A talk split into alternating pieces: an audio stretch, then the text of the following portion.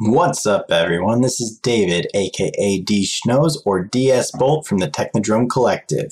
You're listening to In Orbit on Mash Those Buttons Network. Hope you all enjoy the show, and may the Force be with you. Guardian. Rise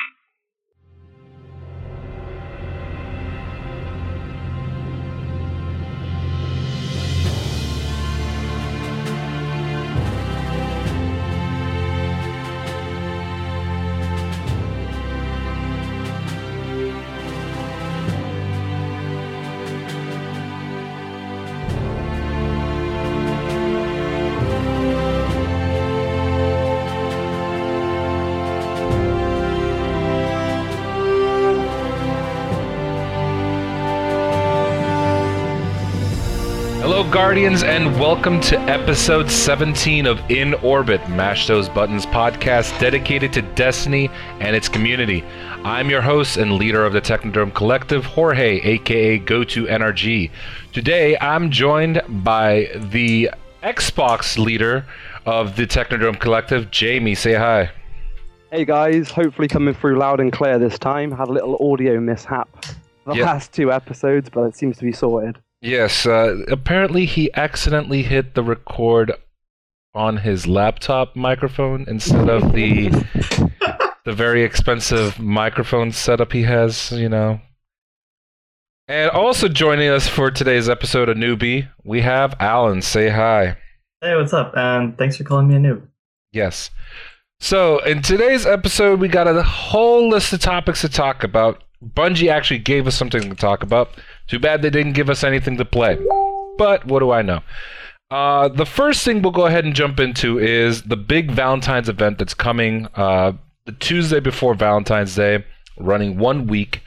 Uh, it's a large Crimson Doubles event where you'll be able to get uh, 320 ghosts, a new shader, emblem, and candies. We already knew that was going to be on the size of Festival of the Lost, whereas more of uh, festive decorations around the tower and uh, just minor things in game, probably a couple quests. However, the community is up in arms, expecting some sort of you know timeline guide, something to basically satisfy their their desire for a big DLC that's supposed to be coming down the line, but who knows what's going on.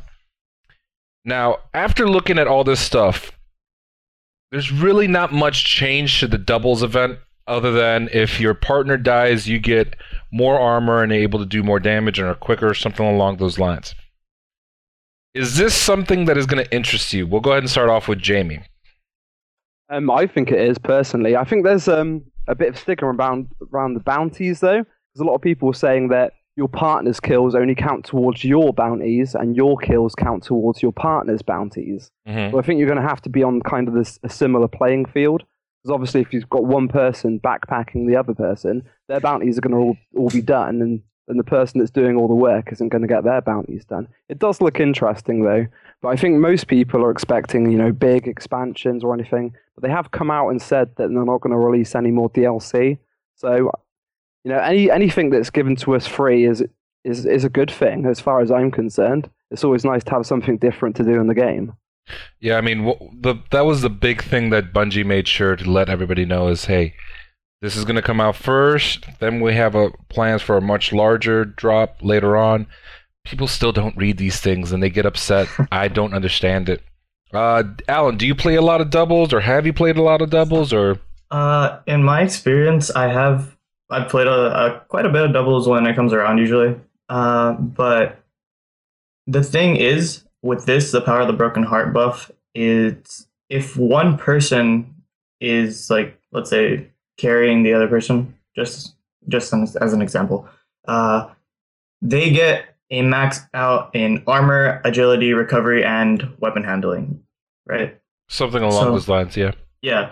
So if by chance those two other people are not as good, then they are going to get shit on. Yes. Like, yeah. So it's basically like Trials of Osiris in a way, but with a buff when you're the last person alive, but there's only two people. So uh I I don't know how I feel about that exactly. So it's kind of it's kind of difficult to wrap my head around. Just uh, one person being like super overpowered all of a sudden when in all other game modes people are uh, complaining about being about having guns that are like come on super overpowered. Last word, Mida. I- Yeah, I mean, I, I definitely see guns, um, auto rifles coming into play a lot in doubles. Uh, Mhm. Just by their nature, if you have two people shooting at one person with the auto rifles, they're gonna fall down really, really quickly.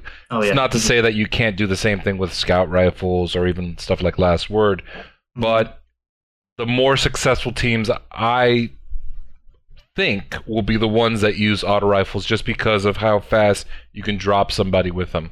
yeah, especially uh, the doctrine of passing. Oh, Oh, my god, the doctrine. Don't like even the bane of my life. Honest to God, I hate that gun. Oh my. Yeah. Uh, if two people have that gun and you're the last person alive, even with that buff, you're gonna go down really, really quick. Mhm. So there, uh, that buff sh- should make you basically like a god, like old before the patch Sunbreaker Titan. Yeah. uh, Yeah. So I keep looking at this event, and there was an article that came out, a very brief article that really didn't say much, but just basically what Deej mentioned that Festival of the, uh, not Festival of the Lost, I'm sorry. Um, the Valentine's event, Crimson Doubles, all that, whatever it's called. Crimson Days. Crimson Days, Crimson Ass, whatever. Um, basically the event isn't just going to have the, the doubles event it's going to have something else Mhm. that's tucked in with it Mhm. now that led to everybody speculating oh they're going to release more story but it seems that in addition to the crimson days event we're going to get a whole new set of exotics Oh yeah. and unfortunately it seems like a lot of these exotics are updates of year one Why do you speculate that? Well, because there's already a lot of exotics in mm-hmm. the armory that have been shown with the 320. Oh, okay. So everybody's over here sp- speculating which exotics from year one are going to be coming in, Mhm. which exotics from the whole, like that one that looks like a giant, um, uh, what's it called, satellite rocket launcher from. oh yeah, yeah, yeah. Oh, that like the micro, the boom mic thing. I right. was just like, what the hell is that? so When I first saw it. so there's a lot of people speculating that these exotics are going to start coming out. But Mhm. what is the point of having all these exotics if there's nothing to really use them in? It's cool to go ahead and bring them into into Crucible, and that's fine. Every so often, you see the the Spartan laser, aka the sleeper simulant, like Alan was using the other night. Um, a- and it's and it's fun to use those exotics, but there has to be some sort of context to use them. What I mean by that is Gjallarhorn wouldn't have been the legendary weapon it was if it wasn't the ultimate weapon to use against someone a boss like say Crota or um or Skolas or even Atheon to an extent. Even though it wasn't really recommended you use Gjallarhorn on Atheon because then he moves around all over the place. But you still could. You could, and and there there are all these bosses that you could destroy with Gjallarhorn. Uh huh. There's I mean- not much to that here. I mean, are you really going to go back to King's Fall and modify your playstyle to ch- uh, to use, for example, say Gjallarhorn Year Two only on the ogres that are on the bottom part? Because you really can't use a rocket launcher on Oryx. It's not Yeah. a smart thing to do. Mm-hmm. I mean, But for me personally, I, I don't think rocket launchers are viable in, in that raid anyway. I mean, the way that raid is designed, it's perfect for a sniper and an LMG loadout, and it always has been. Right. Yes. Rockets, especially with the proximity of a Gjallarhorn, I mean, you know, say you're doing Golgoroth, you want to do damage, the Taken spawn what directly behind you on the uh, Taken wave, you'd end up blowing yourself up straight away. I mean, with the way the other the old raids were designed, the Gjallarhorn was so versatile. It was an obvious ch- choice of an exotic slot. But in this raid, not so much so. To be honest, even if it did came did come back, I don't think many people would actually use it. Well, uh, my my whole point isn't so much about Gjallarhorn as by itself. It, I'm talking about the exotics as a whole. Bringing all these exotics in. It's I mean, one big- thing to bring them in just for the fun of it, but it's another thing to bring them in for usage. There, it, there has to be. That's how you build uh, the these memories, the, these these these Mhm. attractions towards using these these exotics. Like like, uh, and I'm go back to Gjallarhorn. The main reason was popular. It was a boss destroyer. It Yeah. obliterated bosses. But when we already have all this content in Taken King, there's nothing new PVE wise. There's no new story. There's no new quest. We're doing Yeah. these quests. We'll get the exotics. Cool. Where do we use them? Why would we use them? That's the that's the, that's a that's a big thing. I, I- and it's to go back to old content to use this stuff. I mean, Sleeper Simulant was fun to use on Atheon, but are, or do you ha- do you think the community has the attachment to Sleeper that they had with Gjallarhorn? Oh, no way, yeah. absolutely no, not. No, no, no, no. A- And Yeah. and I think the big reason why was there was nothing. I, I mean, the, what is it? The the Taken King. I mean, not Taken King. The King's Fall raid had already been out by the time we got Sleeper Simulant. Mhm. It had been out for a bit. We had already mastered how to do that raid using Touch of Malice, using an LMG, getting Yeah. into positions. There was already cheeses figured out for the raid. So we already had all this time with the raid, and then all of a sudden we get Sleeper Simulant, and we were just like, "Cool." I use it in a couple things, and then I put it away. And I and I fear that if they introduce new stuff and new exotics, it's cool. I have this stuff, and then they put it away.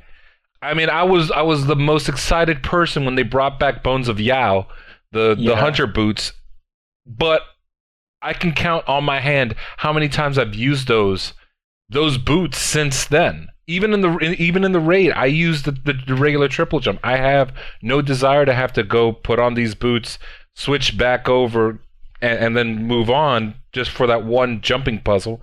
There's no Yeah. point. I And- use them every single day, like, because that's part of my build for my hunter. Mm-hmm. Uh, I use them specifically for movement speed in the Crucible, more movement in uh, in Trials of Osiris. Uh, did you guys see the whole one v three trials thing with Ramblin? Yeah. Oh yeah, Yeah, he was using that build specifically uh, with Night Stalker Hunter, smoke, uh, smoke grenades, uh, envenomed, vortex grenades, last That- word. that Bones of guy Ale. like a pro at shade step. Oh yeah, yeah. He was using that like it was just an extension of his like body. It was it was ridiculous. I was just like, what? This is this guy's a god. Like Right, but The but other- as as a whole, as a, as a whole, because mhm. he's obviously an outlier. yeah, yeah. As a whole, Mhm. when Um, these new exotics came in, or these updated exotics, a combination of the two, mhm. it was cool for like a week and a half, maybe two, and then nobody really talked about them. problem I have is I think it's a bit too a bit too much. It's a little too late for it. Basically, I think the exotic should have been available from the inception of Taken King, wa- rather than you know feeding us a little out. couple of exotics every time and then you know using that as a, as an update tool. I don't I don't really agree with that. I mean, the warlocks still don't have some exotic boots, even though there was some data mined, I believe mm-hmm. the transversive steps, I believe they were called, and then there's obviously that warlock helmet, the Astrocyte verse, that was also Yes. data mined. I mean, why why haven't we seen them? I mean, you know, we're quite a few months into Taken King now. They, I think they should have all been available, and then every exotic would have got the attention that it deserves. I mean, a lot of players have dropped off now, and not having Yeah. that complete pool of exotics available to us, I, I think is an issue, personally. Right. Uh, by the way, when you said that whole thing, I honestly thought you said transvestite steps. Anyway. I was like, wait a minute. Uh, oh, wait. Okay, cool. Um, yeah, I, I just I don't see any real value added to bring these exotics. That's not to say that they shouldn't be in the game. I just I'm looking at this. I'm like, cool. That, that that's awesome that they're going to be in the game. But what value does it really add to the game? And unless there's some sort of activity that that kind of pushes you, hey, maybe you should use this exotic. For example, Oryx fight, it pushes you to use that touch of malice. That mm-hmm. touch of malice is is I mean it's not absolutely essential, but you find yourself using that touch of malice on that Oryx fight, on those daughter fight. And it's useful in other situations, but you think, okay, I have an experience with this touch of malice because I used it on this fight and it was around the time that it came out, so I know okay, there's some sort of attachment with that boss and that that exotic. Right now, no event, exotics coming out. That's cool, but I I fear that we're gonna have the same thing where as soon as we got that new set of uh, exotics for the updated year two, Dragon's Breath was cool for two weeks at most, and then people put it away. And yeah, people pull it out every so often on certain boss fights, and very rarely do you see it in the Crucible, like when you're doing Rift or Control. But Mhm. I mean, I, I don't I don't see the attachment that people had in year one, especially with the exotics, and that's partially Bungie's fault. I mean, Do you mean you don't see the attachment of the guns in year two, the exotics in year two, as though as we had with the exotics in year one? yes and no. Um, I mean, overall, I think the thing that diminishes that is the acquirement of said exotics. I mean, Oh yeah, ch- I mean, chasing Gjallarhorn year one, or chasing any weapon year one. I mean, for me, it was Red Death. I couldn't drop a Red Death to save my life. It was the last year one exotic I had, and it was my, you know, my golden goose. I could Mhm. not find it, and when I found it, just h- you know how you feel when you finally drop that exotic. I mean, I got it from Atheon, like a couple of weeks into House of Wolves. I mean, that's how long Yeah. it took me to get it. Because every time Xur sold it, I, I I missed the weekend he was selling it. wow. So I think man. the actual acquirement of those exotics felt ten times better in year one. I mean, Oh, yeah, three of coins easily. completely diminishes that because you know you're dropping an exotic engram every you know two three games or whatever. Mhm. Mhm. Oh man. Um, when I, I agree with you completely on that, but I think it's a little bit better for the people playing now to get the exotics a lot faster because you don't want to be playing or you, you don't want to be feeling like it's a grind every single week to go back and just farm and farm for those exotics, especially with the nightfall now. Uh, just completely just you just get shit, man. There's really nothing that you uh, that you have to run it for besides like legendary marks or something. Um, with the year one exotics coming back, uh, the one I am looking forward to most, I believe, is the icebreaker. That's the only one I'm looking forward to. Mostly because I believe that you can use that in the Oryx fight a lot better than you can use any other type of sniper, and you can just use a scout rifle, like a regular scout rifle, for uh, for ads and just Oryx in general. Any thoughts? Yeah. I mean, for me, it's the Vex. I love the Vex. I I really wish they would put a year two version of um, the raid exotics, definitely, especially with Necrochasm as well. I mean, Necrochasm was garbage, but Yes, ninety five percent of the time that we were available to play it at its current light level. And it was only what a week before the Taken King that they actually fixed it, and it actually became a viable, good weapon. And then and then Ta Taken King came out, bam, it's not viable anymore because the light level's too low, and that was kind of annoying. It's like you know I've I've been wanting to use this weapon. You know I got it the second week into Crota hard mode. I dropped the crux the the second week in, and I had you know I had the Eidolon Ally ready to to upgrade. Mm-hmm. So for me, it's kind of annoying more than anything that we don't have these exotics available to use at the current light level. I I have a feeling that Thorn's coming back sooner rather than later. oh Um, yeah, and with I the current meta. and I would, and- well, it's not so much the current meta as just that's the one gun that and last word that Bungie refuses to properly address, and it has to do with the lore behind the gun. They they want Mhm. that gun to be powerful. They they like that story of uh, renegade hunter Shin Malphur and and what's the other one? Dredgen Yor. Dragoneer. Um, th- they love that story, and and and they'll never give that story up. Um, Mhm. I think personally, for me, I wouldn't really mind Thorn being year two. as long as the acquirement process for that gun was the same as year one. I don't want someone in year two to pick up a primary exotic engram, bam, it's a fawn. I want them to go through the bounty that we had to go through to get it. Because Mhm. acquiring that gun is a feat in itself in year one. Obviously, you can farm it. There's plenty of ways to farm the Crucible kills. But for most players that didn't farm it, that is an achievement in itself, just obtaining that gun.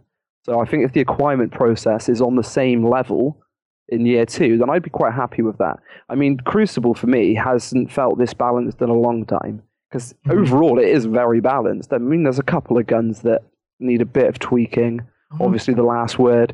I don't think Mide is too much of an issue. I think Mide is just Might is just fine. overpopular. Yeah, it's just Oh, yeah. It's definitely not overpowered. I mean, I can I've outgunned a Mida plenty of times. It's Mhm. just just down to gun skill at the end of the day. But there is a, obviously the couple of guns that need a bit of attention. But overall, I actually like the current Crucible meta. I think it's it's, it's been the most balanced it ever has been since vanilla. To be honest, I, I don't even think last word is, is a is a huge problem. It it's just very very good at what it does at close ranges, and people like engaging at that close range. Uh, the biggest offender in normal Crucible is Thorn, just because of the range. I'm doing what is it, 73 on a headshot from from pulse rifle to scout rifle range.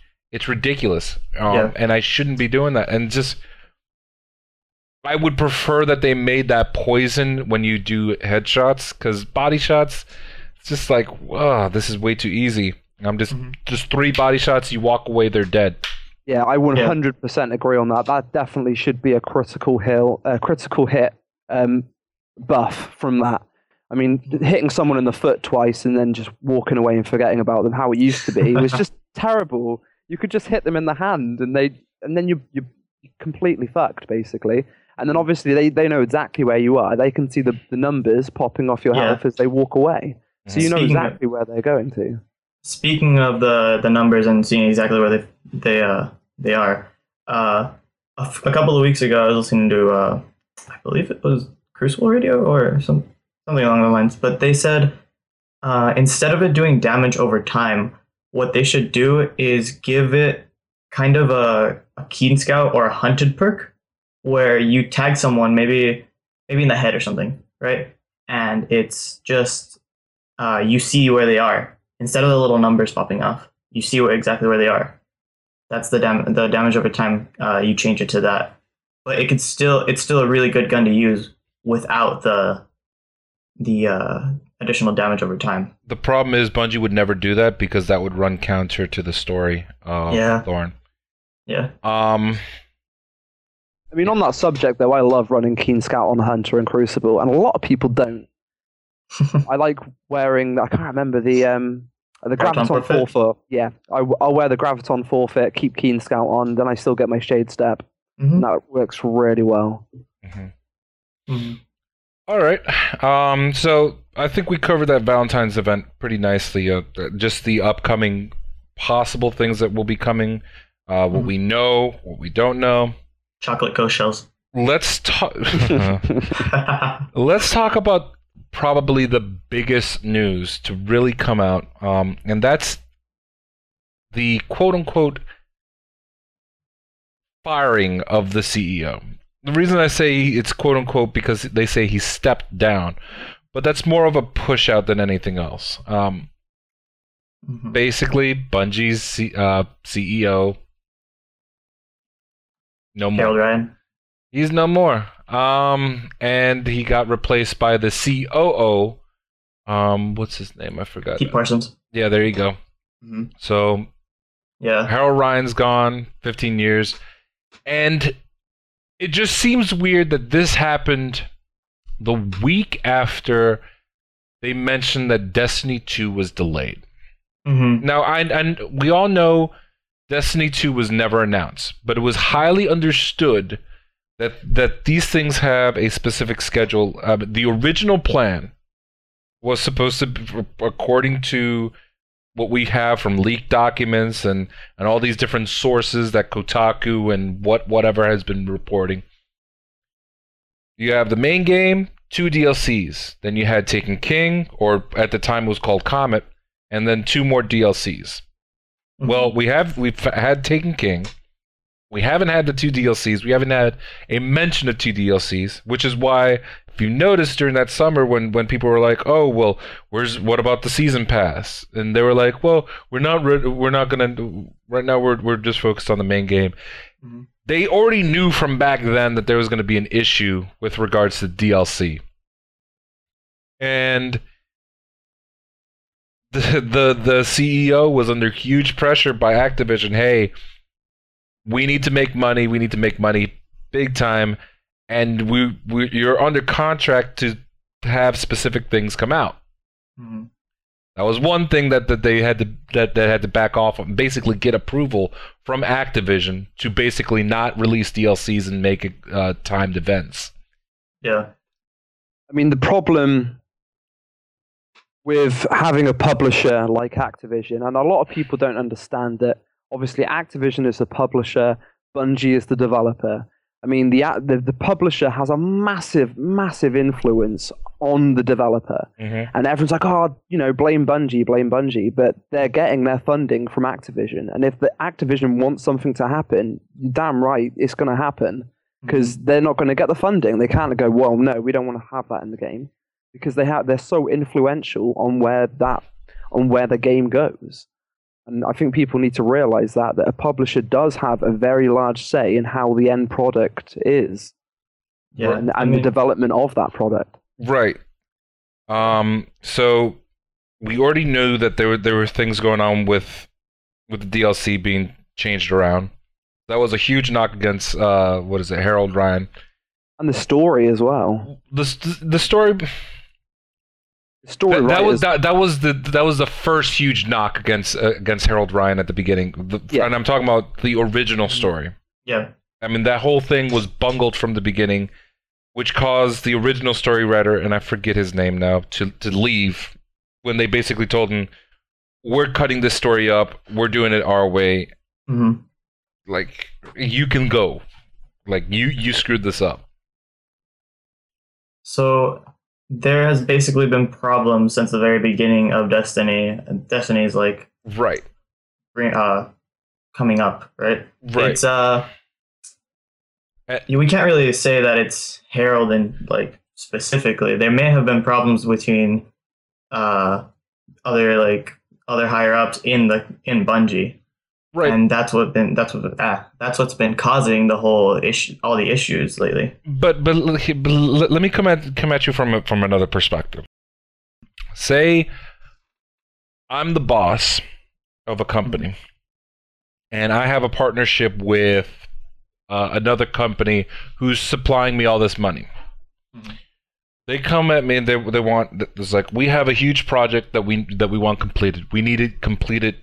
We need certain things completed on certain dates. Mm-hmm. We we know that your team is strong. We we've seen your your, your work. This is a completely new endeavor.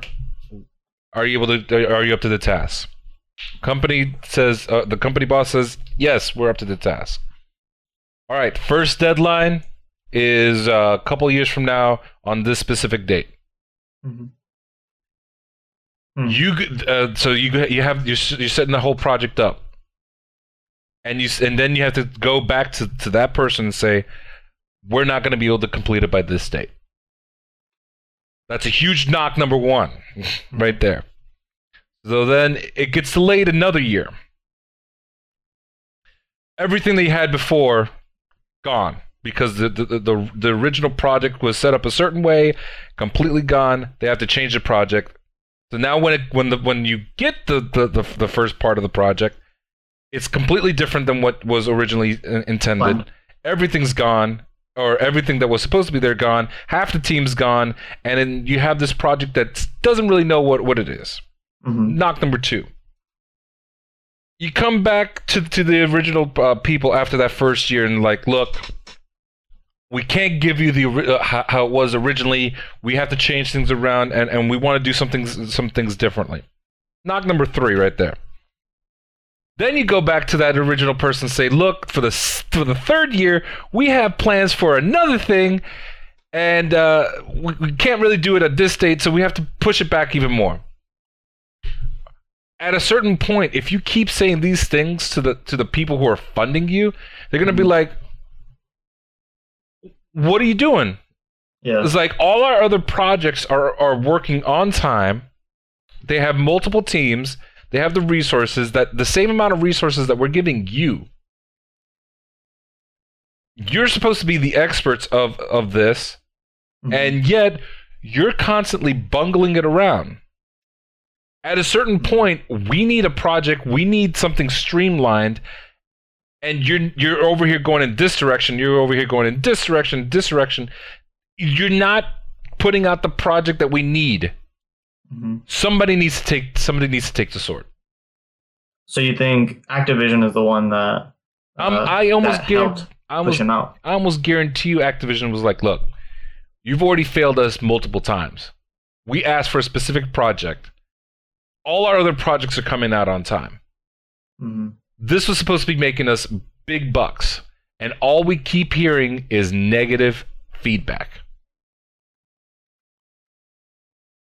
I can see how I can see how that would uh that would push them to like to get them out of there. I mean, so many failures in a row just like what can you do? You're your your company, you're trying to make money and the guy that is in charge uh, and come coming to you every single time with uh just we can't do this, we can't do that, it's not ready, all that uh, I could see how it would push a company to maybe uh, how do I say it? Uh, just kind of push them out the door, get out of here, get someone else in that you uh, that you believe is a better person for that project, like Pete Parsons.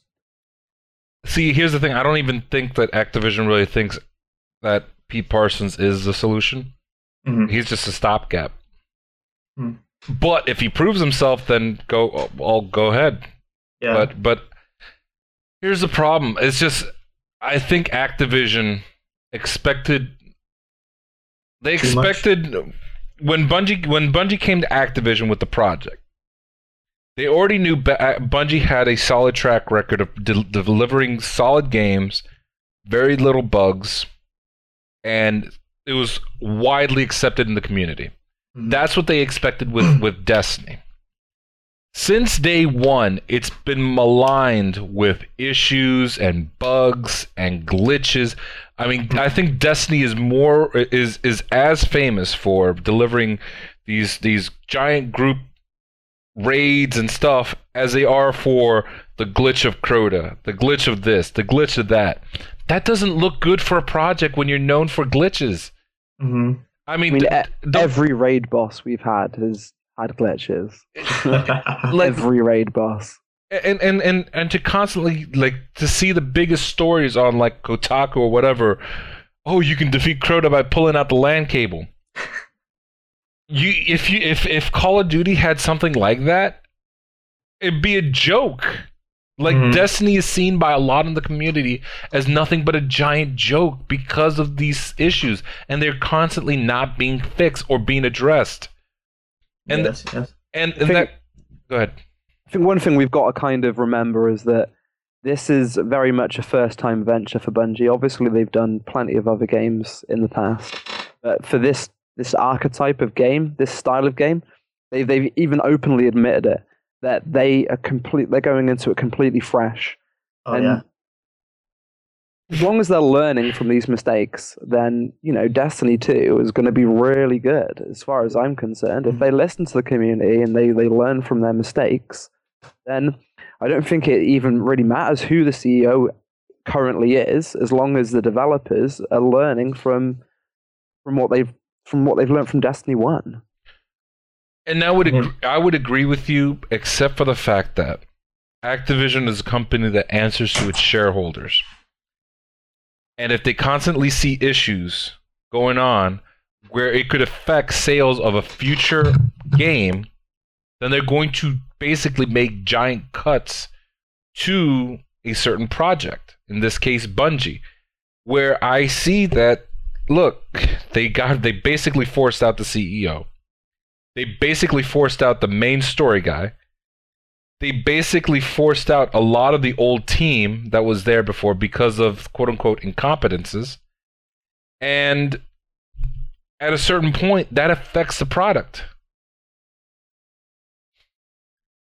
So, I mean, I, I don't know. It's just, it, it, it might be too many failures too soon for an untested product, and they should have been.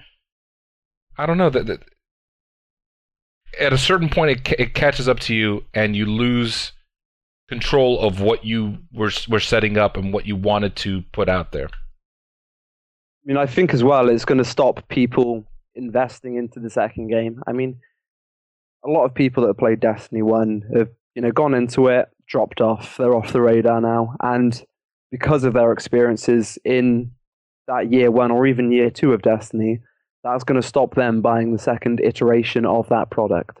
So, in a way, I agree with you there, and that perhaps the, the failures of the first game have been have been too high, and I I think I believe they have. I mean, I love the game. I mean, I wouldn't be here talking to you guys right now if I didn't love the game. But it does worry me that you know perhaps that that player base will drop, and then Destiny Two won't be the success that it should rightfully be if it is a much better game than number one. Oh, I, I guarantee you, Destiny Two will not put up the numbers Destiny One did. Unfortunately. Why do you think that? People came into Destiny One for the name Bungie. Feel betrayed, I think, more than anything. Over the course of the two years. Right. I'm, I'm, uh, uh, I think the number was was like around 10 million sold, which is Mhm. which is cool. But I don't see them making or selling 10 million copies.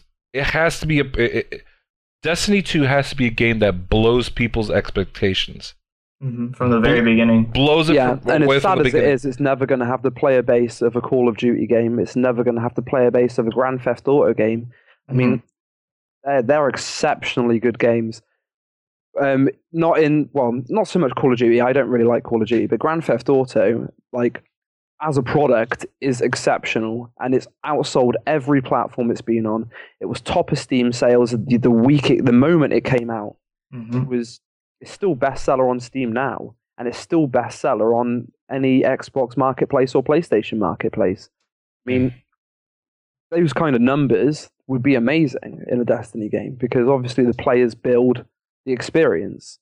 I mean, there's only so much of, a, of an experience you can get from a game, but if you've got the player base behind you, then that will only elevate the game even higher. hmm And Right. I would love to see the player base reach something of a Grand Theft Auto level, but unfortunately, it's just it's not going to get there. It's See- really not. See, I'm actually glad you brought up Grand Theft Auto because that's that's kind of uh, an analogy I wanted to get to, where p- players have a relationship with Rockstar. They see Rockstar for putting out quality product. Red Dead Redemption, obviously Grand Theft Auto. Mhm. Um, I forget And what. even better still, for free. I mean, how many updates has Grand Theft Auto 5 had? I think they've had about eight or nine updates. Some obviously some small, some large, but the Mm-hmm. heists and everything. How much did they ask for the players for heists? Nothing. Absolutely nothing. Yeah, Completely free. and that game From is from day one. That game is humongous.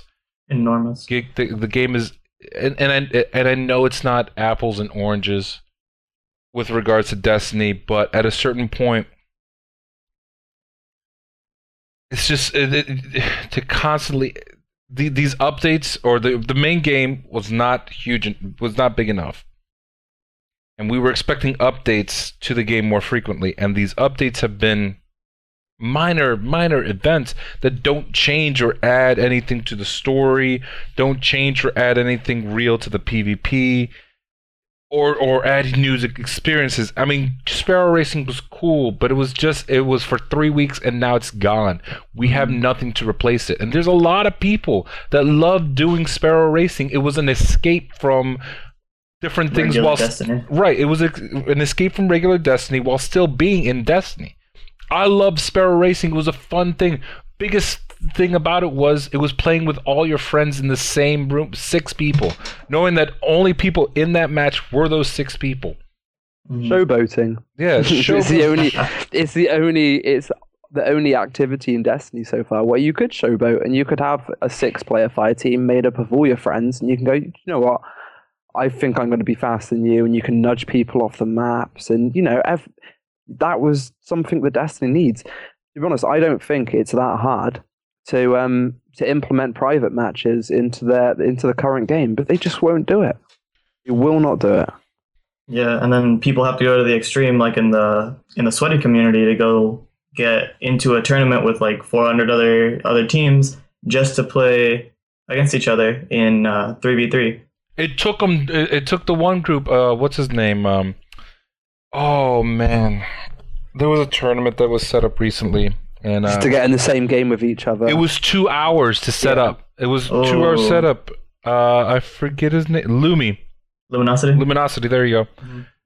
Like he was Yeah. supposed to join. Uh, the- what I forget. uh, I think it was uh, Pope Bear or whatever on some, something for for Planet Destiny. It always and he- makes me laugh when people mention Destiny in the same breath as esports because it's just it's not there. It's really not. You don't have you don't have the private lobbies. You don't have the the variable settings to set up. You know, you there's nothing there that promotes an esport community. And if they did do that, then there would be a Destiny esport community, and they would then generate Yeah. more revenue from that. I mean, it's a massive, massive hindsight on their part.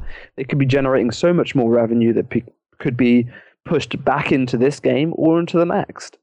uh, the player base is just the player base wants it. I mean, More than if you anything. look, yeah, more than anything, I want it more than anything. The if you look at how many people watch that tournament on Twitch, it's it's ridiculous. Like everyone just like you saw just a massive amount of people just just go to Twitch just to watch that, and it's just they don't make it easy for us just to play with our friends. You have to wait for two hours just to just to have one match. I mean, Come I've on. pulled it off once, once when Once? we managed to get a team of six in with a team of six, and we had so much fun, so much fun. But obviously, when a player lags out or drops out, it just causes Mhm. issues. But when we were actually in there, six v six, we knew everyone in the game. We were all in a party at the same time with each other. It was so much fun, Mhm. so much fun. I just wish that could be something that could be implemented. I completely agree. Mm-hmm. So, um, since we're already on the topic of the Crucible, let's go ahead and talk about the laggy banner since it's going on right now with the Rift.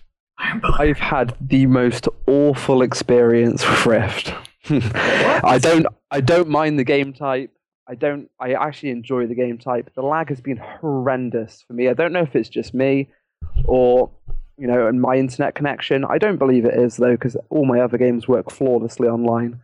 But, um, so I think I had about 12, 13 games where we were winning, and it just lagged me out. It black screened me Oh, tried to reconnect, kicked me out. So I don't get my medallion for it. Even if I did lose, I don't get don't get any rep, and that is annoying as hell. There was one game I was playing on um, Pantheon. We were with our team was up by a good amount of points. I mean, I think we were like ten thousand to two thousand. It was almost on the point of being a mercy rule, and then all of our all of our team hit a black screen oh, reconnected me into the game. There was no players on the map. There was no ammo boxes on the map. I was walking around a, a completely blank Pantheon map. It was just a canvas. Mhm. I was like, "What the hell?" And we're like, "We're still in the game." I'm, I'm, you know, I'm looking at the roster. We're still in the game. Even weirder, the kill feed's coming up. There's a kill feed coming up, but I can't see any players on the map. My radar's completely blank. So I go around looking around for players, and I, I believe, I don't know, it might have been a lag switch. It probably was because their team just shot up. Their points just kept going up and up and up and up and up, and they ended up winning the match. you just watch them murder you. Yeah, well, I, I, I didn't even die. I was walking around a blank map just watching the kill Yeah. feed of all my other teammates die. Mhm. I had Yes. I had one of the worst matches yesterday. It wasn't it wasn't bad points wise. I mean, we lost by it was like two thousand something like that. The problem is we should have won. And when I mean what I mean by that is we had the spark. We're at the rift. We're walking directly through the rift, and the animation to slam is not happening at all. Ooh. I'm standing inside the rift, and it looks like how it looks when when you stand inside the blight during the Oryx fight. And we're just Mhm. staying there, like, what do I have to do? I'm jumping inside, inside, running around, running in and out of the rift. It won't activate the rift for, for like the slam the spark, and I get killed. So we only get the what is the 800 points for the four uh four circles, plus the 350 points for carrying Mhm. when if it slammed uh, we would have gotten what 16 17,000 almost 2,000 points whatever Mhm. Have you ever had the um the classic Rift clash happen to you? What? I don't know if you have. So right, we pick up the Rift, we score it, no problem. It's a little bit laggy, but we've got the first score. So we're waiting at the Rift, killing everyone, making sure that we're going to get it again. Doesn't spawn.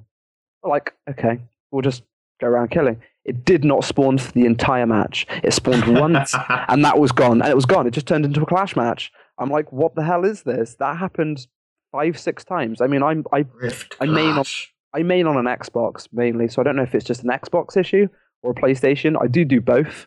I do run both consoles, but mainly on an Xbox, and that's what I've been playing Iron Banner on. But yeah, it just turned into a clash match. Couldn't believe it, and that happened multiple times.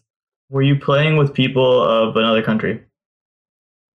I, I normally am, to be honest. Mhm. I'm normally always playing with people from a different country. Uh, from what I what from what I've been hearing, uh, the closer you are, obviously, the better the connection. But they haven't really addressed other uh, uh, being super far away from each other, uh, and that creates a lot of lag. Like me and another friend, he's from Florida, I'm from California. We want to play together, and every single time we go into trials, it's just he's always lagging because he is he's in another part of the country. So it's just like like there's they haven't addressed that. I know they they've been addressing all the issues with uh with lag in, in the Crucible, but when it comes to being with other people from far away, that ends up ruining the game for me and maybe for you in in that regard with uh with Cla- uh, with Clash with uh, Rift. I mean, I know dedicated servers cost money, and it's obviously it's all money, money, money, money, money. But if you try and lag switch on a dedicated server, you don't lag anyone. The only person you lag is yourself, and you lag Yeah. yourself out the game. Perfect. Honest to God, it literally wipes out any lag switching issues whatsoever. And yeah, okay, the inception of it might it might take a, a fair amount of money to get the servers up to you know a place where they can be like when they can run off a dedicated server like client Mhm. but it, it stops all those lag switching and i mean a lot of people they like to blame lag switching as soon as something not quite right happens they'll outright say damn lag switching lag switching. It's not the case. I reckon one out of ten games that are lag for you are actually Mhm. being someone lag switching you. Hmm because a lot of the time it's just standard connections. The first day for me of this Iron Banner was still completely laggy because they didn't implement it until the next day, the the uh, matchmaking update, right? So I was like, I was going into games, and you get the entire team with like yellow and red bars, and it's just like, "Ah, come on, and we just we just get obliterated. It was so bad, and then the next day it was a little bit better, not too much. So you still see some lag every so often, but not as much uh, as the day before. Um, so my experience with lag in in the Iron Banner this time, not so bad since they implemented that, but I do have a problem with it. Uh, with me going into the uh, into Rift Iron ba- into Iron Banner solo this time, because you get a team that just does not work together. One, all, like three people go off, do their own thing, get the rift, die immediately. Uh, it's just it's just really bad. But when I play with other people, like Jorge the other day, and it's just it's so much fun, and the teamwork involved just makes it like super super competitive, and it's really really fun. The it just I don't know how to explain it. It's just it doesn't feel like uh like you're just constantly losing, right? I mean, I completely agree with you. I mean, this Iron Banner this time round definitely promotes teamwork. It definitely promotes playing the objective because the objective gives you so much points. If you play that rift correctly, if you pick the spark up, you're consistently slamming it, you're going to mercy rule a team in three minutes flat. If you can pick that spark up three times in a row and drop it in their rift, done. I mean, that's one thing I do like. I mean, Iron Banner control, where it is obviously Oh, I hate that. used to- what we used to. It's not control. It's just clash. Yeah. no, yeah. no one caps any of the zones. And to be honest, once you've capped B, you're mm-hmm. set. If you can Yeah. camp B out and then spawn trap them, then you've won the game. But mm-hmm. I mean, a lot of people don't play it that way. But this time round with Rift, I completely 100% agree with you. If you've got a team, it's so much fun. I think Mhm. when we were running as a six man team, we lost one match out of 25 odd. It was ridiculous. We were just steamrolling every team because our coordination was just on point. Mhm. I did then play a couple of games after when they went offline. I think I was like two, three matches off rank five. So I was like, that's fine, I'll stay up. Played it solo and had a completely different experience with it where you'd have the same guy picking up the spark. He would like run the wrong way. He'd get himself instantly killed. And it's just like, stop picking it up for the Yeah. love of God. but I completely agree with you. I mean, teamwork this time is definitely much better than the previous iterations of the Iron Banner we've seen. Mhm. I actually see. I'm I'm cool with Iron Banner being Rift. I really am because more than anything, it's basically the six v six version of Trials of Osiris. A mm. death in Rift is as costly to the team as it is in Iron as it is in Trials of Osiris. What I mean by that is this, especially if you're on a map such as Cathedral, Cathedral of Dusk. You die in Cathedral of Dusk, you're spawned all the way back at your rift. And if Oh. the rest of your team is at at the spark, you just gave the other team a competitive advantage over you because you couldn't stay alive. On a side note, I hate that map. Yeah. Well, I I, I, completely agree with you. I Jimmy. think everybody hates that map because it's at the risk of sounding dirty. It's long and it's not. it's the size. it's it's Yeah, long and it's- it's not it's thick. It's just very thin. size of the map does not suit the game type whatsoever. Actually, I, I disagree with you. If anything, that's the ultimate rift map, and it promotes you staying alive. It's not. It, it's not fun if you're the team who's constantly dying. Mhm. It's perfectly set up for rift because it it it it, it, it forces you to know that okay, I die. They get the they get the, the spark and they can go from any which way any which direction and they have total control for rift it seems really unfair and it stinks, but Mhm. that map was perfectly made for Rift. Another map that actually works very, very well for Rift is just on a smaller scale than Cathedral of Dusk is Pantheon. It's basically a shorter version of uh, Cathedral of Dusk. It's just people hate Cathedral of Dusk because of how long it is Mhm. compared to Pantheon. On Pantheon, you die, you can get back to, to the middle area pretty quickly. So there's l- l- less of a penalty for dying than there is Yeah. on Cathedral of Dusk. I'm not defend I'm not defending the map because I think there's still things about that map I don't like, Mhm. Yeah. but Def- it's perfect for Rift to learn the mechanics properly. That that's where I basically learned Rift on that map. I think for the um, smaller maps as well, it's kind of baiting your opponents to how close your relic, well, the Spark Runner is. Mhm. Because you don't want to kill them if the Spark Run is still mid map, because they'll respawn directly there, full Mhm. health, they'll be ready to go. So you want to try and get your Spark Runner as close to that objective as you can, then wipe the team out, and then you're completely home dry because Mhm. they'll still be in their spawning screens. So I think playing your kills even tactically do help a lot as well because obviously you don't want to just take them down, let them respawn, their full health, your half health from the previous engagement. I mean, there's a lot of tactics that go into it. Right. Uh, if anything, the smaller maps don't work as well for Rift, and I and I know they kept pushing this one. I think Bannerfall is actually a terrible map for Rift. Really, I think it's amazing. Well, and, and, and I had a and- lot of fun on that map. no, it, it's it's fun, but here, here's here's the thing for Rift. The game mode boils down to a couple things: staying alive, working as a teammate to clear the spark, having someone specifically there for the spark while everybody else is clearing stuff out, and then uh, just pushing forward as a team. On a, on a game map as Bannerfall, there's little to no penalty for dying. So you, so you, you don't have the situation where if, if you die, I mean, yeah, you're, you're putting your team at a di- disadvantage, but you can quickly get back to, to the spot and, and go back to the and, and, and help your team out. That that just doesn't happen with regards to um the Bannerfall.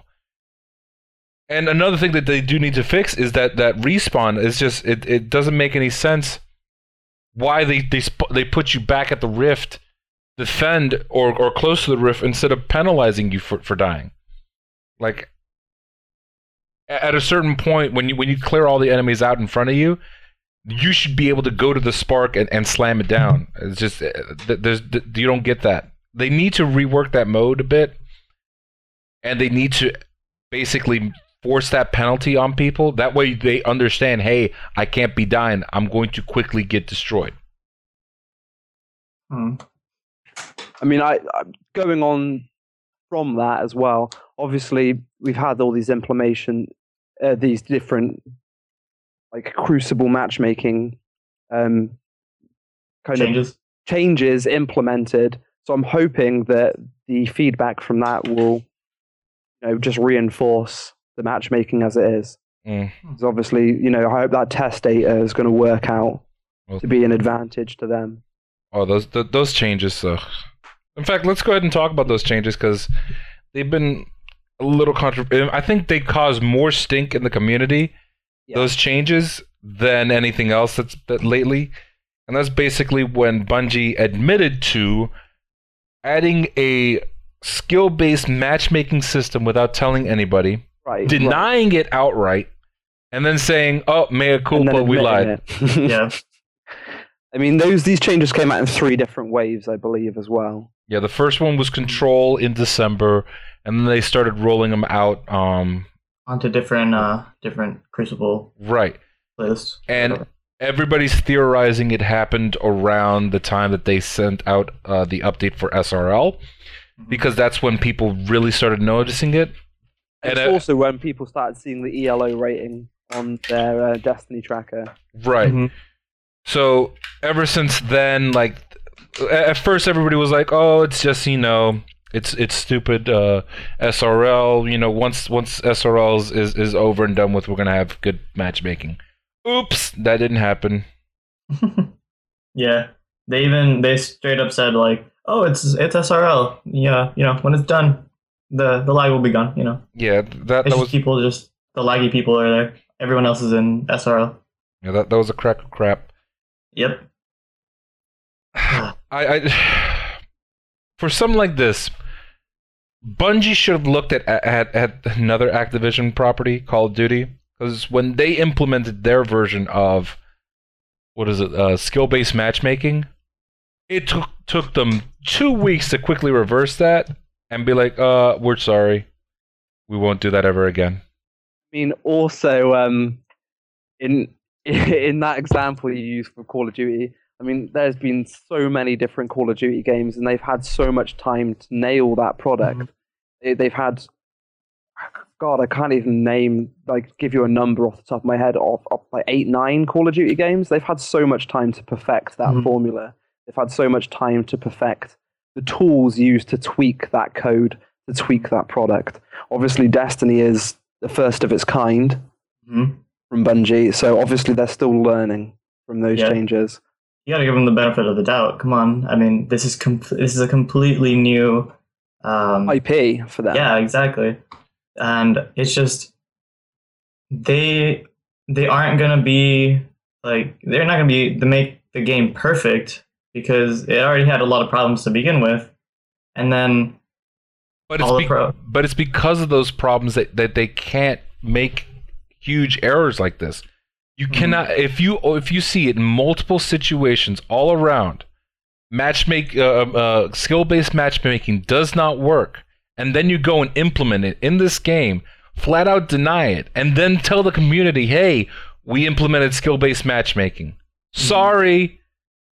hmm Th- that, that's that's unforgivable. I mean, you already had a situation where they with with the weapon rebalancing, and yeah, I can understand that as a as a mistake, where they said, oh, all auto rifles are getting point, uh, what is it, three percent, four percent, geez. seven It was like What? wasn't it an eight percent buff for It was a um, for fast massive firing?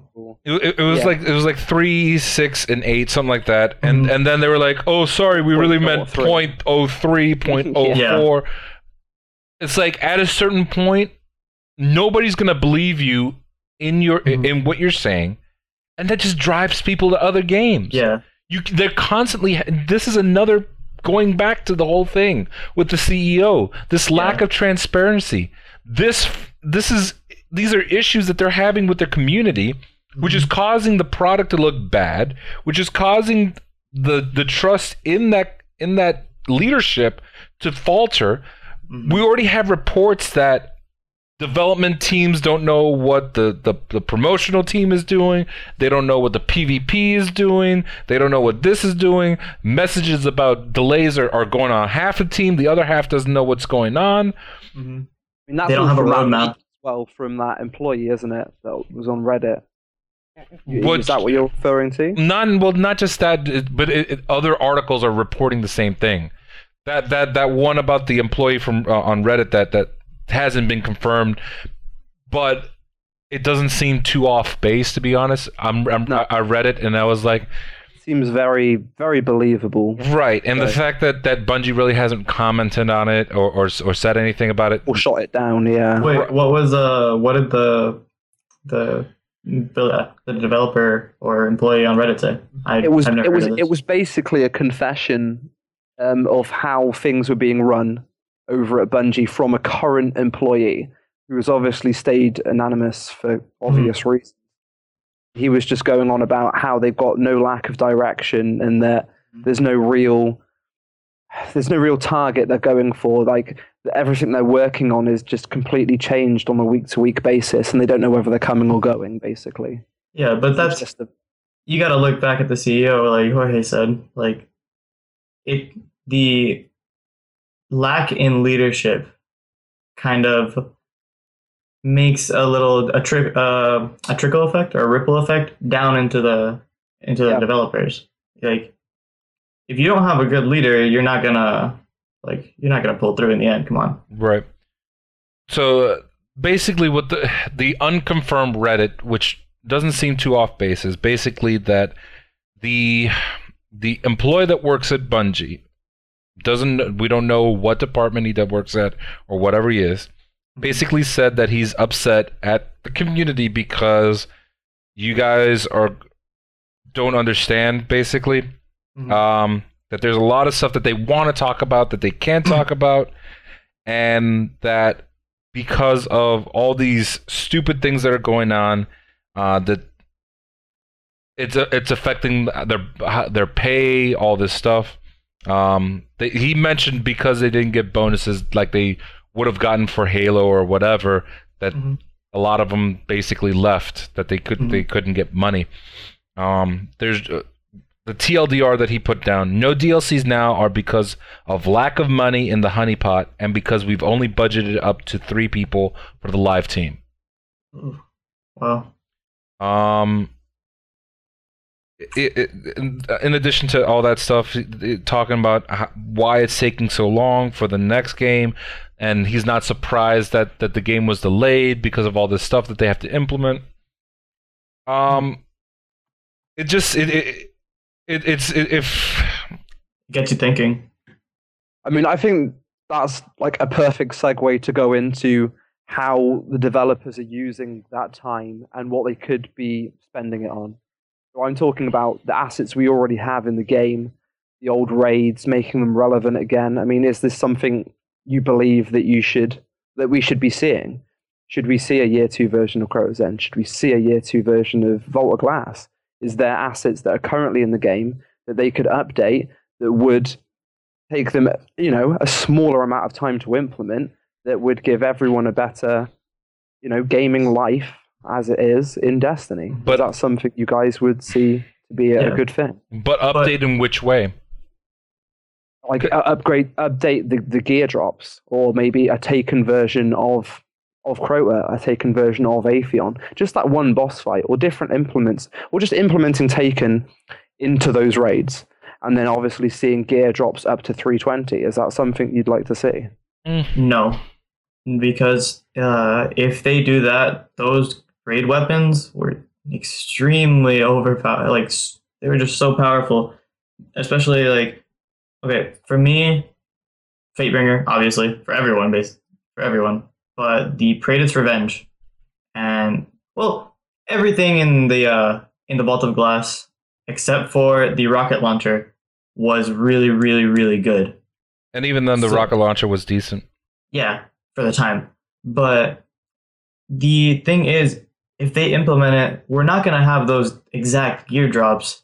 And, like, are you really going to use them over, like, let's say, if you get the, um, the Atheon's epilogue or something, uh, are you really going to use that over, like, another primary, a better primary? Yeah. Maybe not those same gear drops then, but maybe something that could um, bring the infusion level, like the light level of one piece of gear up to up to a higher 420 Ghost. um, no, it okay. I, I get that, but then you have to dedicate manpower to that, and Oh yeah, obviously. yeah, like they're already like bogged down with all the other stuff they have to do. Like, are you really gonna separate some other pe- some of the people working on that to go work on something that's already been done? Like, Here, here's the thing. The only way I can honestly see them updating those things mhm.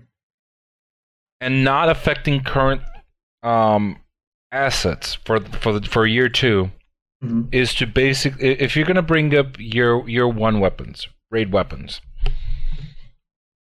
you're gonna have to change a whole bunch of things with regards to the fire rate, the impact, um, the the stats. Everything has to uh, basically be changed. Herod Praedyth's Revenge. No, not not even that. It's just what I mean. What I mean. What I mean by that is this: all the raid weapons from from taking from Ki- uh, I keep saying Taken King from King's Fall, with the exception of the LMG, are okay. Mhm. They're not top of the road. They're not all that special. They have very limited applications Mhm. with the possible exception of Doom Chelchis. Doom Chelchis you can use in a lot of spa- uh, a lot of places because it's a scout rifle. I think the pulse rifle's a good drop as well, personally, for me. I mean, I've, I've used it quite a lot. It, Yeah, it- it's when, it's um, not terrible, but it it, it, it has very it, More between between the two weapons, you're probably more likely to use a scout rifle. So if you if you have just okay weapons, and then you go back and you have a uh, and then you decide to bring up, you know, uh, Vision of Confluence, Fang of Ute, Atheon's Epilogue, uh, uh, Oversoul Edict, all that stuff Mhm. you can't have the exact same stats. You just cannot because then you prov- then you you you have the same situation that you had in in uh what's it called the the the House of Wolves where nobody used House of Wolves weapons. Everybody was using Vault of Glass weapons and then the occasional uh what is it? Crota's End weapon. Mhm. Oh yeah, that was the perfect loadout for everyone. Fatebringer, Black Hammer, Gjallarhorn. Exactly. Oh. the only that's like the PVE loadout of of the entire Right.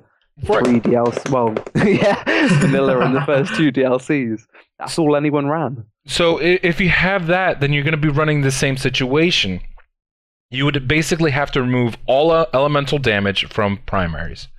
You would have to make it so that you have rotating perks on the the raid weapons. hmm I mean, they could still have the their, their raid specific perk, for example, extra damage to oracles, or uh, does ec- I forget what the other ones were. I think it was extra damage to. I mean, you do have avenues to get a Vision of Confluence clone. You do have avenues to get a Fatebringer clone. right. I mean, you do have the Imago Loop from the Vex Strikes, and you do have the Treads Upon Stars, I believe, which is the Vision of Confluence right. kind of ish clone. Which uh, obviously you have to roll them perfectly to get them how you want them. But I mean, there there are substitutes that exist. that- R- right, but but if if you bring up the assets from year one, you're gonna run into situations where they're gonna be too powerful for the current game. I mean, if if everybody's running around with vision, if, I can tell you right now, Vision of Confluence in in year two, a year two version with the exact same stats of Zen Moment and Full Auto would boat race just about every other scout rifle in the game, with the possible exception of uh, the one from Dead Orbit. Hung Jury, that's awful. The, that would it would just it, it would just it would melt faces, and there's nothing anybody could do about it because its stats were were just that. Now, if you had one with slightly worse stats like range or you know slower fire rate but higher impact and then the, you had rotating perks it would probably balance better out. But as as they are right now i mean the year two fatebringer oh god. Oh god it, it would just it would destroy everything.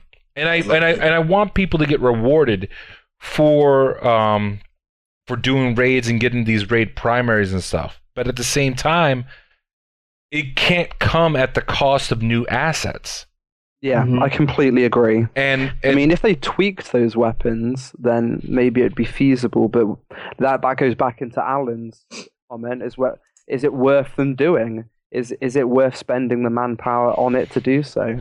I mean, Mhm. obviously, we've got to kind of look at Destiny as a product now and kind of uh, understand and you know admit that that game is pretty much done. You know, there's no more DLCs coming out. There's going to be timed events, but that game is basically at completion state. Mhm. There's not going to be much added to it. You know, if you're someone that's playing the, the game, hoping for that big DLC drop, it's just simply not going to happen. here's because i'm sorry go ahead and and you know they they have announced that, but I mean the reason we play the game is because we like it, we enjoy it, and we're just you know waiting for the next big thing. Really, Here, here's the unfortunate thing. I think, based on my gut feeling, due to due to situations with Destiny 2, I think Destiny 1 is not done.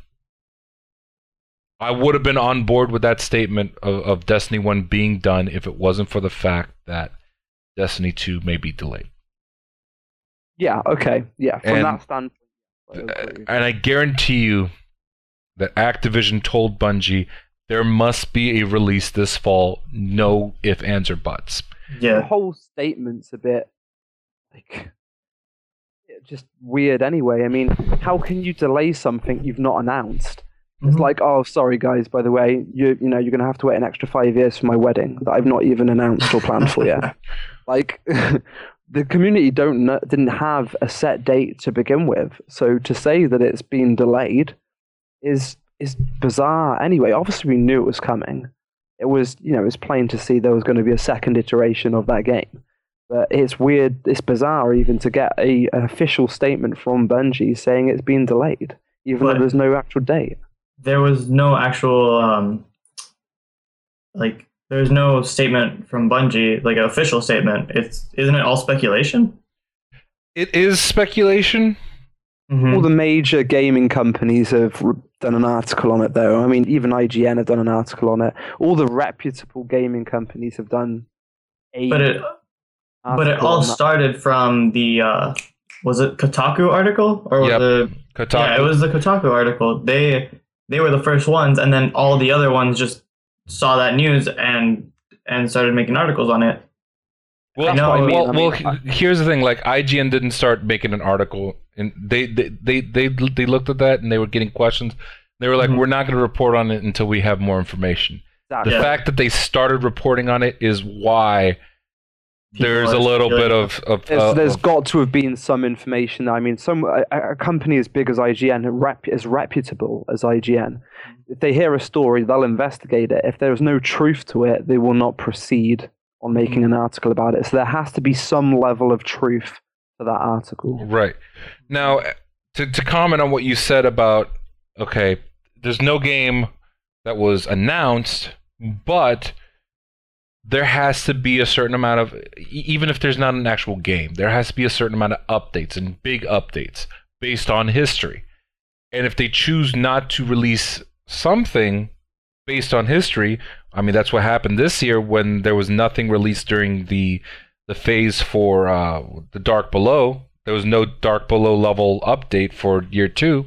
Mhm. People are going to start questioning. People are going to start, you know, going in there and saying, "Well, last year we had Dark Below. This year we have SRL." It's like, uh, where, where's where's the content? Where, where was the stuff that that we were expecting? Mean, part of me wishes SRL was in a monthly loop anyway, like Iron Banner. It'd be nice to see something where you've got an event every week. So Iron Banner's obviously what once every month, as it is, and then maybe SRL's the next week after Iron Banner, and then the next week after that there's something else. I mean, just having like a you know a four weekly loop. I mean, you do kind of get that with the raid, like Mhm. the challenge modes. Use a different challenge mode every week. That's nice. I like that. I like you know getting those guaranteed 320 drops, and it, it would be nice. To, you know, there's I don't understand putting all that work into SRL for it just to be a one-time event that we're not going to see, or we probably will see it again. I'm not saying we'll never see it again. It would be nice to have that in a monthly loop. So like Iron Banner one week, and then for the rest of the three weeks up until Iron Banner, SRL. Different events, yeah, yeah. So you've got one week Iron Banner, Yeah. second week SRL, third week whatever, fourth Mhm. week whatever, Hmm. and then do it in a four-weekly loop. hmm hmm Um. All right. So back to the original uh, uh, topic because we kind of went off in a different direction Oh yeah. about the uh, which we always seem to do. because we definitely talked about the lack of transparency and how it's affecting the game, and we we, we talked about the, about their their about the whole testing. hmm They said that they're going to be more tra- uh, transparent in the future, and that they're going to be keep us more in the loop.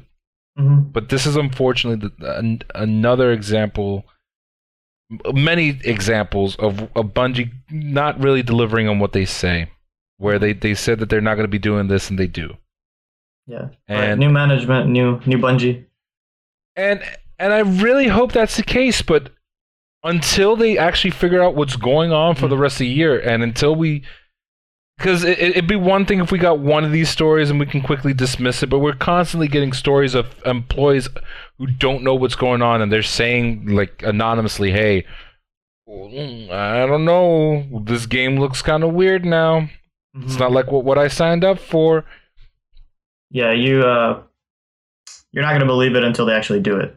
Right. Um. Yeah. Uh, sup- One- Go ahead. Oh, sorry. Okay, so uh, the testing and gathering of the information of the Crucible data right now, I think that and the fact that they told us that they're uh, they're going to do it is a step in the right direction, but they need to show a lot more than just that. Like in terms of In terms of the whole uh, them uh, them telling us, yeah, we did it. Yeah, we're really sorry about that. And then from now, like we start, we're starting to um, to tell you guys that we are making changes to the Crucible for your own for your benefit, um, and that in the past week they've been changing they've been changing the Iron Banner for the players, right? For there not to be as much lag. And them telling us that is a step in the right direction. Them telling us that they're going to implement that system into the rest of the Crucible is a step in the right direction. And they need to keep going that way so that we can start uh, trusting them again. I, I unfortunately at this at this point, I think uh, for a lot of people, they they especially with the with the division beta that came out, a lot of people were looking for an out, and they got it with the division. Yeah. Although I've seen a lot of people come back. I, I, I'm not trying to poo-poo the game. I've, I haven't played it, but I've, I, I have heard a lot of people just saying it wasn't what they expected and they left. uh-huh. Um, so it, it looks like Destiny players keep looking for that out and they can't find it, which is weird. Because you would Did think you- you, would think by now, like if if all these different companies had plans, like they they see the whole shooter MMO style is something that players are looking for, Mhm. and they're and because of whatever it is, they can't properly deliver on it. And Bungie's been the most successful at delivering it. Like they would make changes based on those things, and and it just it doesn't seem like any of them are really catching on. Mhm. So What I find as well, it's um, it's kind of a weird mentality with a lot of Destiny players. I mean, obviously we enjoy the game, we play it a lot, we play it every week, mostly on resets, get all our stuff done.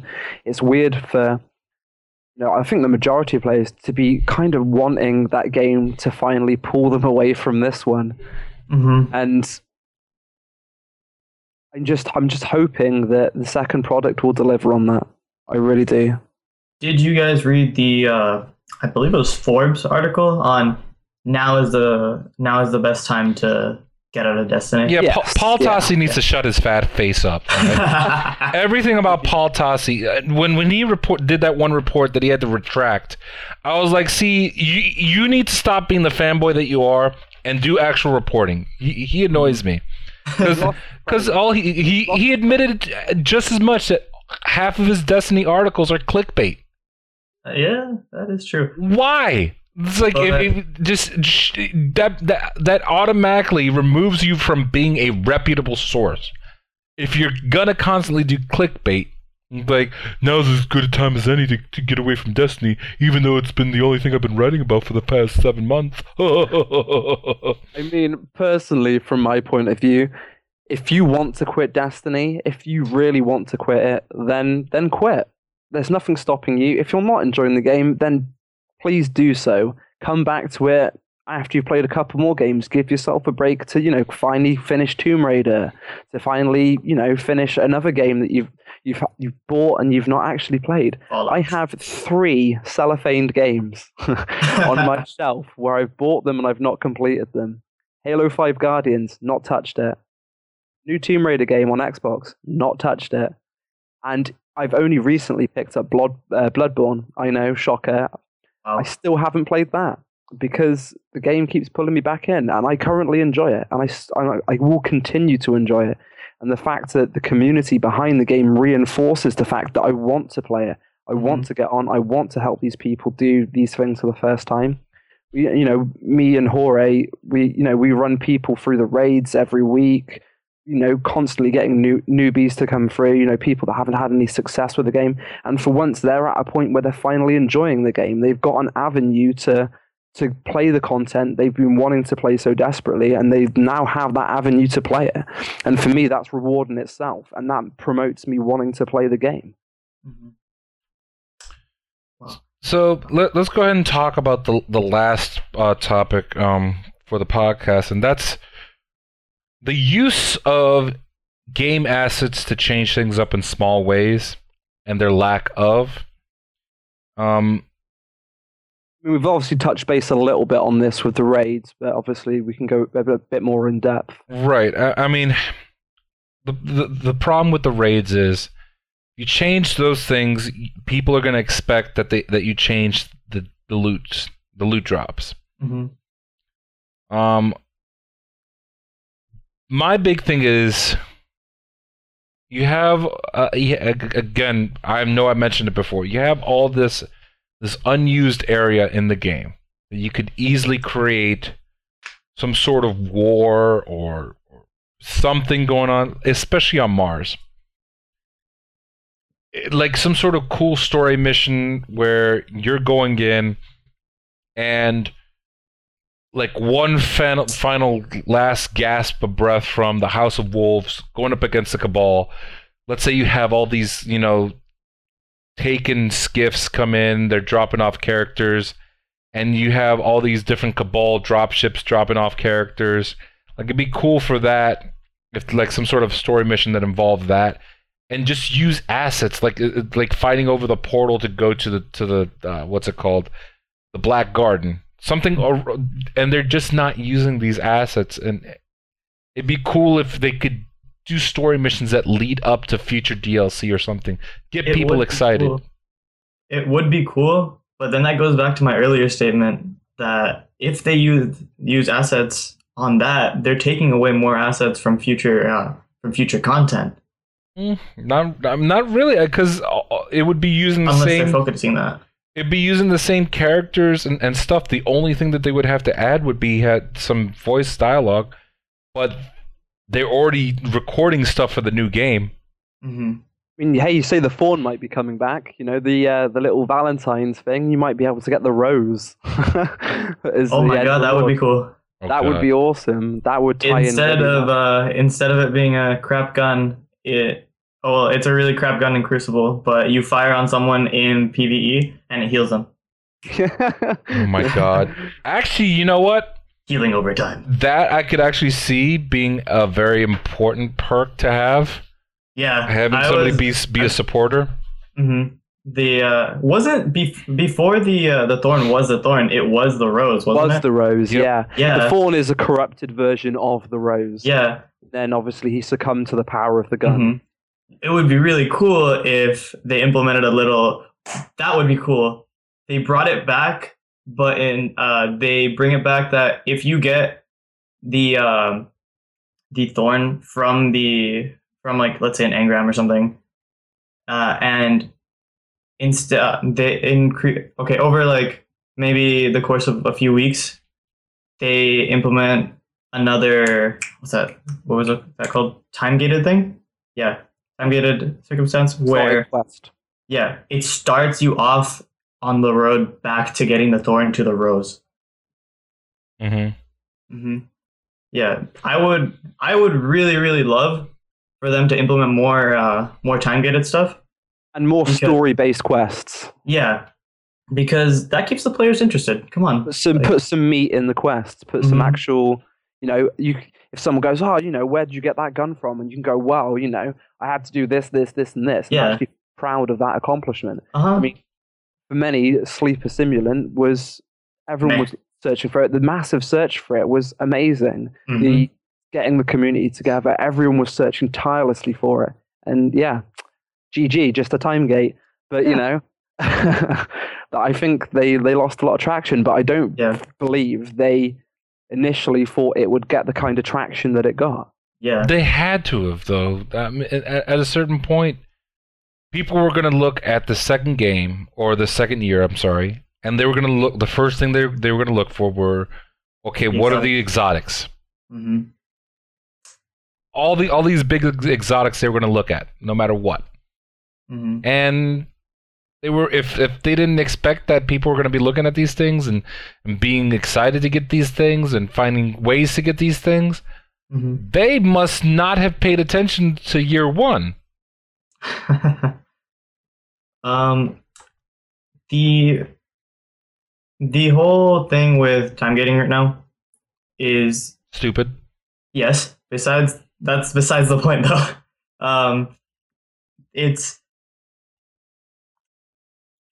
it's just pushing stuff more um more so they can like spread out content. But It's We- artificially lengthening the game. yeah, basically. but it do they do they have any more time gates set because it's been months since we had the last one.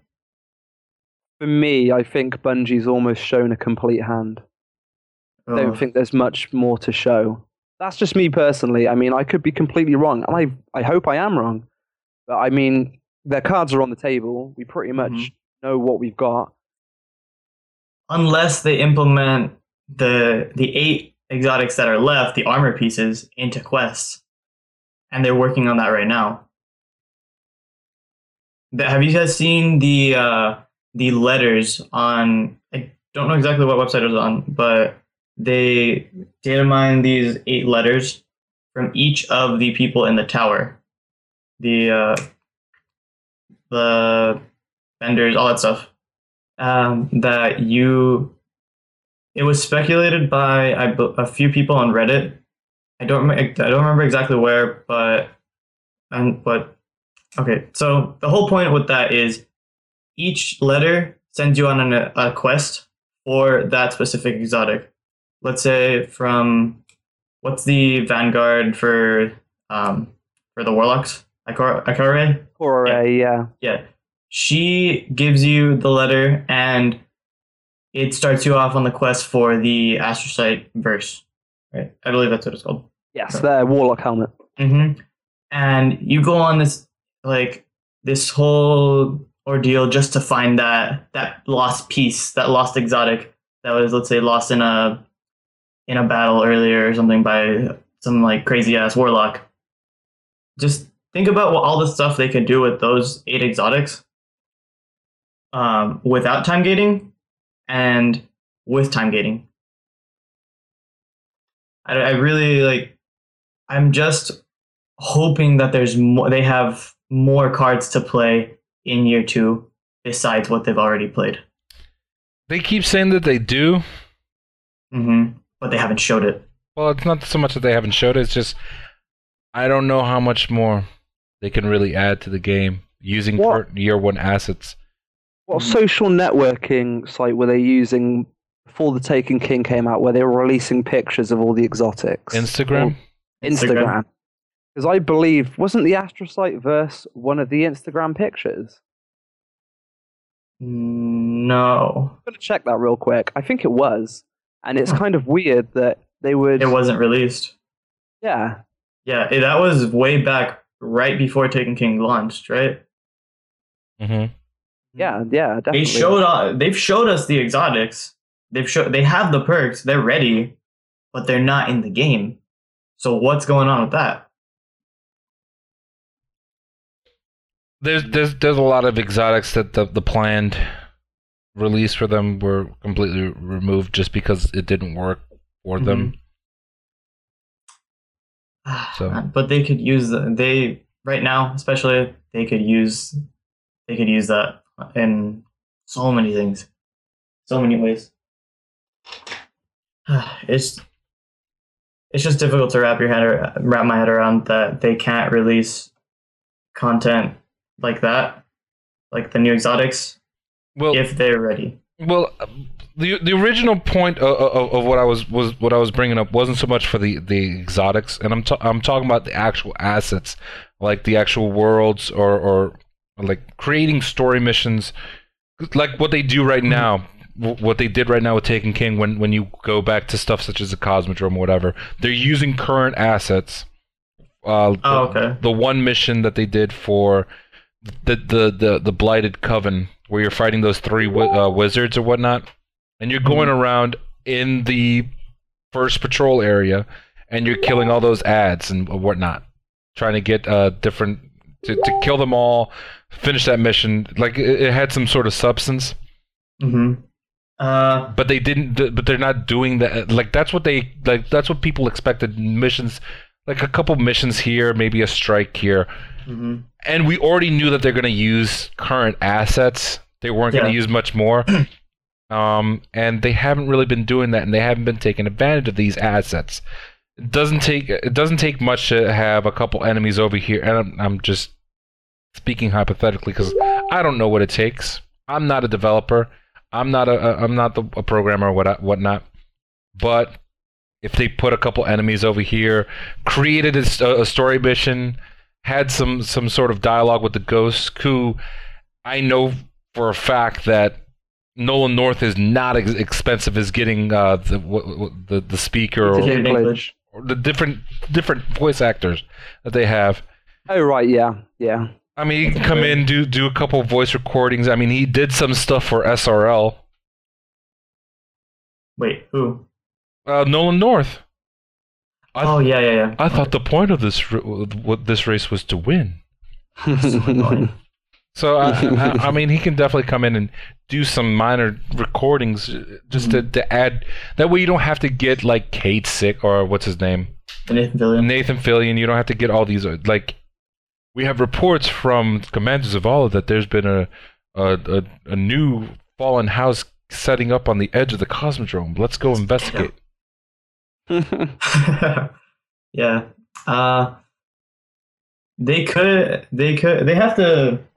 You do bring up a really good point with them using in the assets they already have just to implement like small like little missions or something on the side, Mhm. like the the cut the coven mission. It's they already have the like the enemies. They have the uh, the patrol area.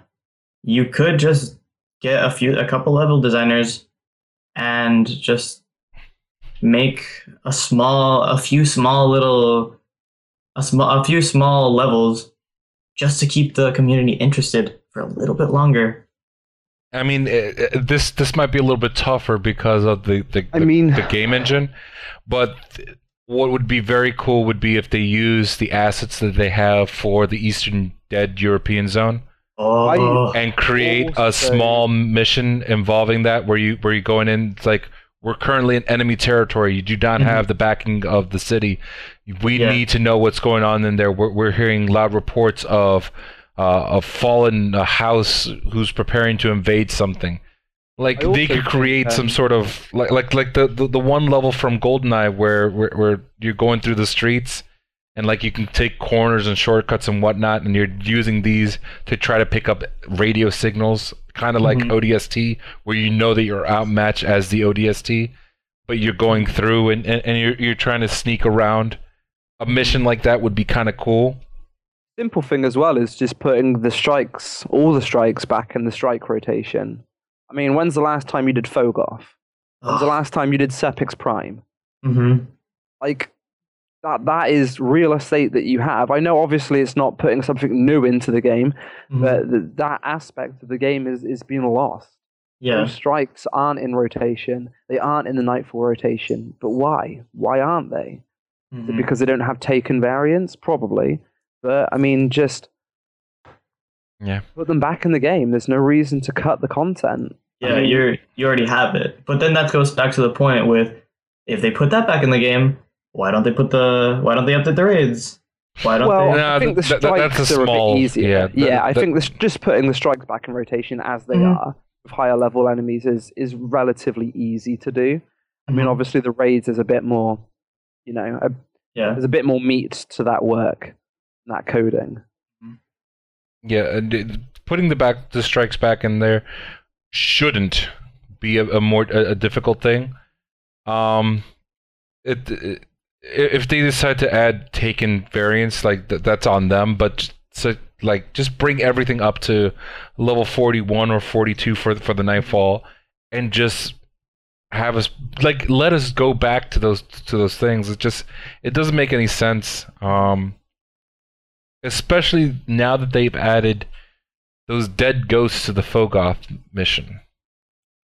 Wait. And there is strike specific loot for the Phogoth mission that is not being. There's that hunter helmet, isn't there? yeah. There's a hunter helmet that looks kind of like the um, Skyburner's Annex. yeah, it looks like that, but they haven't really put Phogoth back into the rotation, and they haven't. it hasn't dropped for anyone. Yeah. So hmm So I reckon it was kind of maybe was in the plans for mhm, them to put at least the Phogoth strike in the rotation.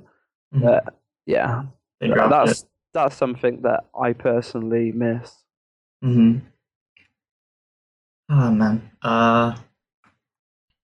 Yeah, uh, just use current assets as, as best as possible, and, and then make the make the best with it. Uh, some of the stuff might be a little bit more involved due to the to the game engine that they decided to put in in there that causes you to you know render the area for six hours just to move an item two inches, hmm which is stupid. Um, but it's just they have to do something with, with current assets and, and add something of that leads to the future, like hints at the future, like a a reconnaissance mission or, or stealth mission, like I mentioned, hmm would that would be really cool. would be huge in terms of piquing people's interest for the future. hmm I mean, it, Uh, we got hints of the future with regards to the one mission for the Cabal, where they're talking about uh, this. This went out to the head of the Cabal Empire, so you know that the Cabal Empire is going to be a huge thing in the future. You, Mhm. you, That was the uh, the strike, right? The No, it was it was a it was a regular mission, the one with where you get a tip from Arach Jalaal, the dead orbit guy, and he sends us uh, and it's a combined dead orbit Vanguard thing, and you go fight the It's the Taken War no uh, quest line, isn't it?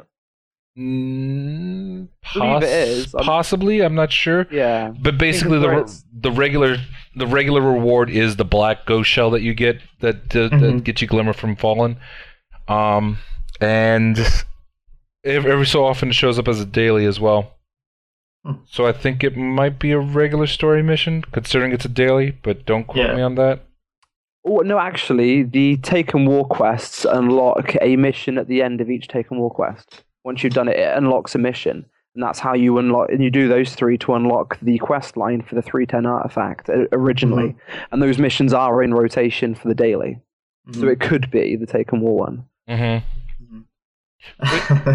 um, that uh, going back to your point on them adding like more stealth to 'em, that's the stealth mission you're talking about. Let's say the uh, you a mission. This is just like brainstorming for some reason, but the mission you go back, you go into Widow's Court, and let's say the Taken are there, and you're uh, you're going in for reconnaissance, like uh, you're still you have the stealth uh, stealth mode on.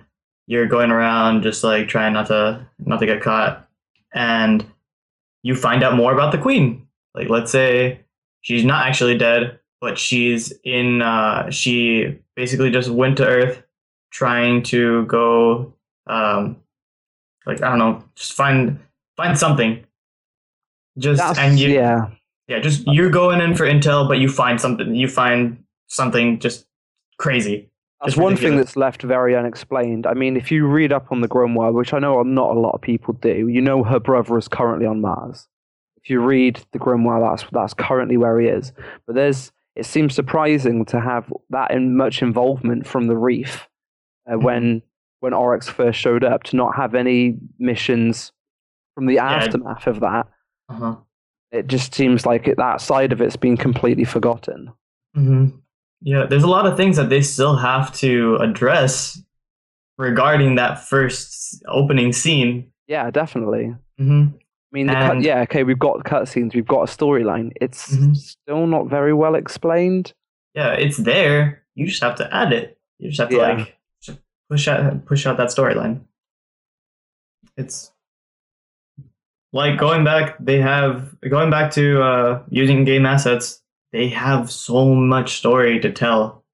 The, the, the actual storyline, I'm not saying as in gameplay storyline, but if as if you read the text that is given to you within the grimoire, if you read in depth into that, is like amazingly written, like Mhm. beautifully written, and that doesn't transpire correctly to the game. Mhm. And that's why everyone's like, oh, yeah, you know, Bungie doesn't have a storyline. But it, it Yeah. really does. And it has a really in depth and a really colorful storyline. And I really wish that would be portrayed in a better light. Like the last word Thorn storyline. Exactly. I mean, that Mhm. alone is quite a compelling piece of literature. And Mhm. to not see that aspect in gameplay is, you know, quite upsetting to see Mhm. someone's hard work just not be implemented Uh huh. as a physical thing in the game. I mean, they tried doing that with the implementation of scanning with your Yeah. ghost, but it's not like- there yet. There's Yeah. not enough stuff to scan.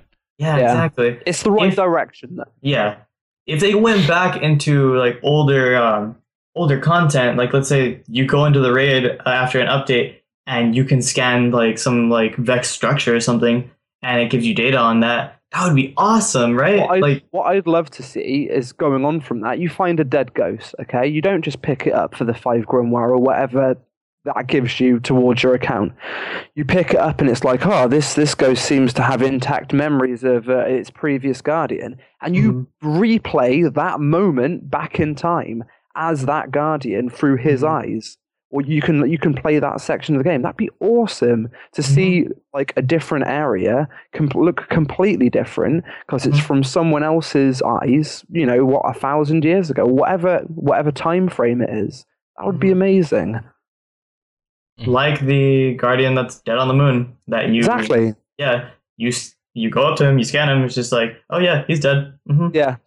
here come the thrall You've woken the hive. To. Okay. So let's go ahead and and uh, bring this this bad boy in. Uh,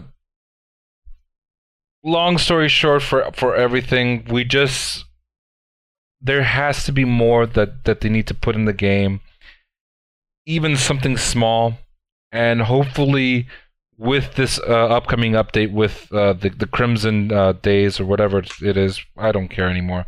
Um, they they make a future announcement or an announcement for the future because right now the whole community is not happy and they're trying to find other avenues to go.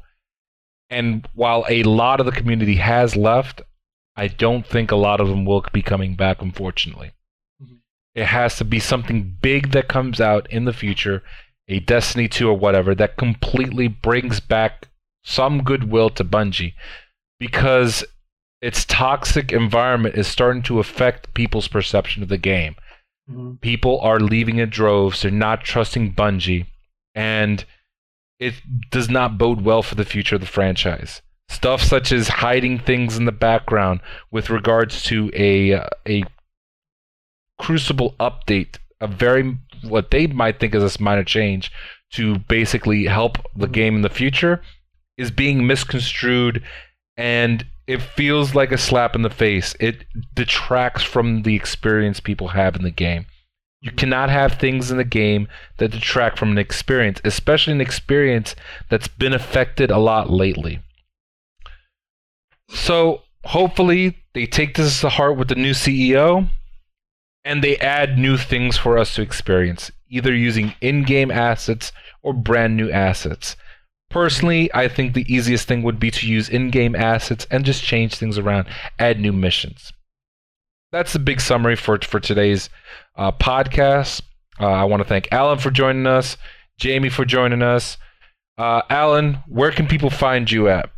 Uh, you can find me on twitter.com at escaliente98, or you can go to my Twitch channel at escaliente. And uh, you can also find me streaming on the Technodrome Collective Twitch channel every so often. And Jamie, where can people find you? Um, you can find me at Shadow Inferno on Xbox. That's SH4D0W space INFERN0. You can also find me on PlayStation 4 as Pesh666, which is P E C H E 666.